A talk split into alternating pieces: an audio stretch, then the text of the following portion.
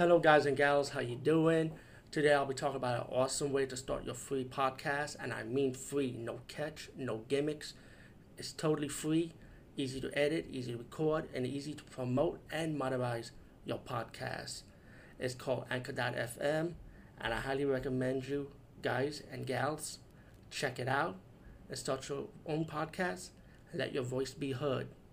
And also, don't forget to listen to Wild Dork Podcast and tell them that I sent you and that you have it from me. So you get more people to join Anchor.fm. You will not be disappointed because they will also put your podcast in other platforms and then make it very, very much easier for you. Have a great day, everybody. Hey, guys and gals. Today I'll be talking about an independent horror movie called Demon Summer from 2003. Hope I got the year right. Um, one of the actors in this movie is familiar to me because I know I reviewed a movie with her in it, and it's that actress was making out with the guy who turned out to be the demon, the first girl that get killed in this movie.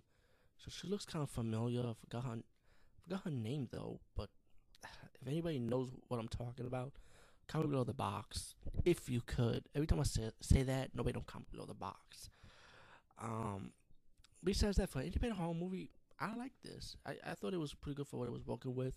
Definitely love the makeup effect of the demon. You know, um, movie is about small town, and you have young people partying. You know, they bored.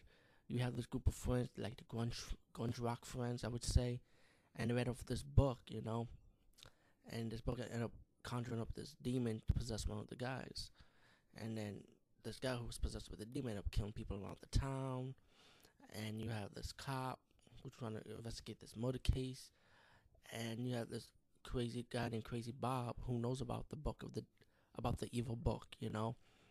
And the movie progressed with that too, also a little bit towards the end. But the, the demon effect was the demon effect for this guy who turned out to be the demon was good. Like I said, I, the kill scenes are independent kill scenes, like you know, stabbing, blood. You know, I, I like how this director works look what he got for this independent horror movie. Um, you know, he's getting a lot of bad reviews. But usually, independent horror movies always get bad reviews anyway.